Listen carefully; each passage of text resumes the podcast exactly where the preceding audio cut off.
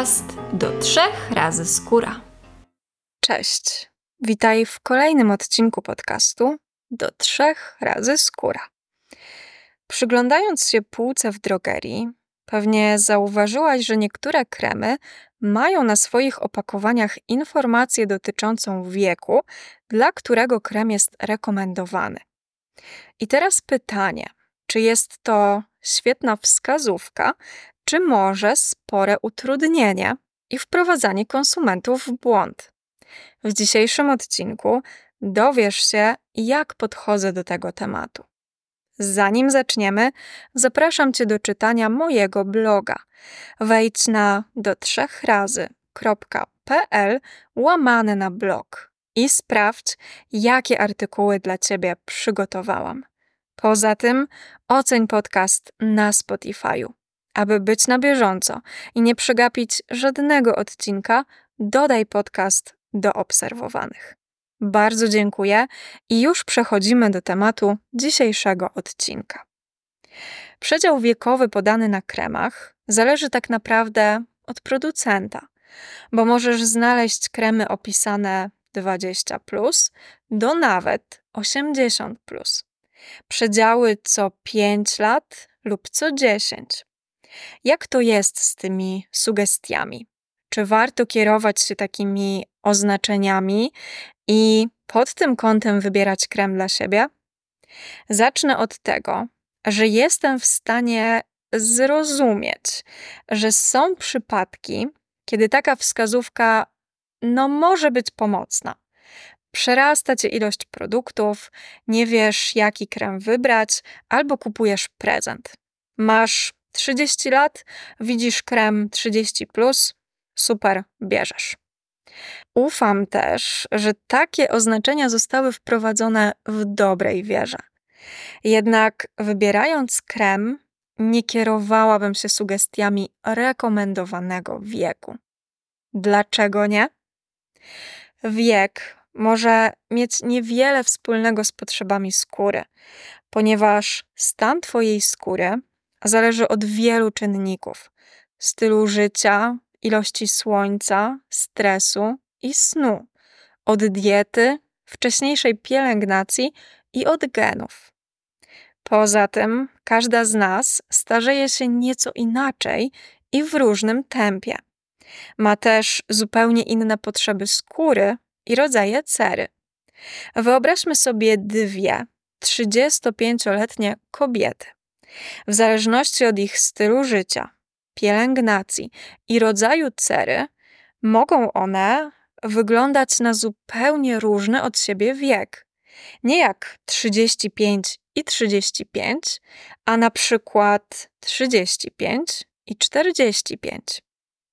Takie wskazówki dotyczące rekomendowanego wieku to ogromne uproszczenie, bo producent zakłada, że każda dwudziestolatka ma tłustą i problematyczną skórę, a każda czterdziestolatka suchą i poszarzałą. Takie oznaczenia mogą być krzywdzące, bo pomijasz wiele fajnych kosmetyków, nie rozwijasz się i nie edukujesz na temat swojej skóry i jej potrzeb, a ufasz tylko oznaczeniom wiekowym. Unikałabym też kupowania takich kremów na prezent. Nie wiesz, jak dana osoba podchodzi do swojego wieku. Może nawet nie wiesz dokładnie, ile ma lat i niechcący ją postarzysz. Sprawa wygląda trochę inaczej, jeśli doskonale znasz daną osobę i na przykład wiesz, że twoja babcia nie użyje innego kremu, jak tylko tego, który wskazuje jej wiek. Będzie napisane, że jest 80, plus, ok, na pewno będzie z tego zadowolona. To są takie wyjątkowe sytuacje. Obserwując rynek i kremy z oznaczeniami wiekowymi, zauważyłam, że różnica między nimi to już nawet nie zawartość składników aktywnych, a po prostu inna konsystencja. Im wyższy wiek, tym bardziej bogata, treściwa i odżywcza formuła kremu. Produkt dla dwudziestolatki najpewniej będzie lekki i szybko wchłaniający się. A ten dla pięćdziesięciolatki bogaty, tłusty i otulający. Często w temacie wiekowych oznaczeń kremów pojawia się pytanie, co się stanie, gdy użyjesz kremu z wyższego przedziału wiekowego. No i teraz, czy jeśli dwudziestolatka użyje kremu dla pięćdziesięciolatki, to stanie się coś strasznego?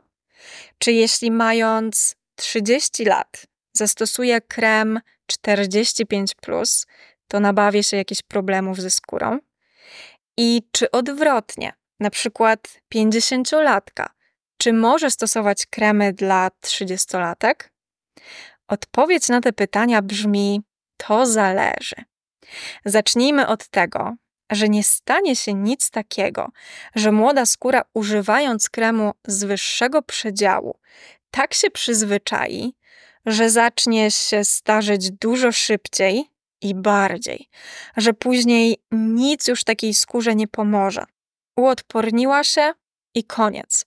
Na starcie dostała pakiet nie na swój wiek i już nic nie pomoże. Nie, tak to nie działa. Ale biorąc pod uwagę, że w kremach na wyższy wiek formuła jest bardziej odżywcza i ma w sobie dużą zawartość olejów i maseł, to może zadziać się tak, że na młodej skórze, dodatkowo problematycznej, pojawi się wysyp niedoskonałości, zaskórniki, krostki czy jakaś kaszka.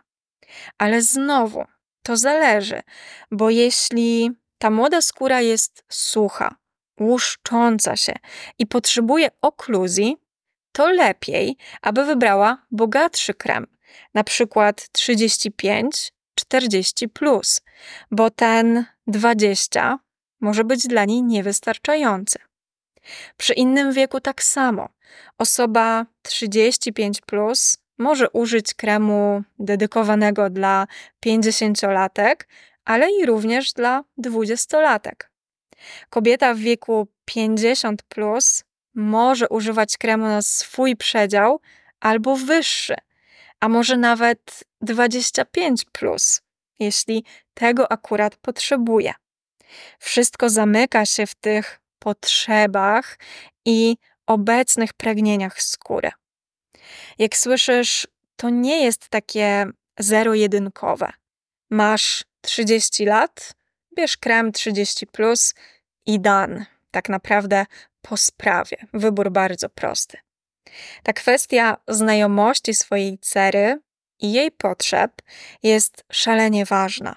Nie w każdym przypadku da się pójść na skróty. I przy każdej możliwej okazji zachęcam Cię do obserwacji swojej skóry i po prostu do poznawania jej. Tylko tak uda Ci się dobrać najlepszą dla Ciebie w danym momencie pielęgnację. Czy to formuły produktów, czy ich składniki aktywne. Ten proces poznawania swojej skóry i układania pielęgnacji bywa trudny, tym bardziej, że wygląd skóry i jej potrzeby są zmienne i zależą od wielu czynników, bo jeden wyjazd na wakacje może zmienić stan Twojej skóry i jej aktualne potrzeby.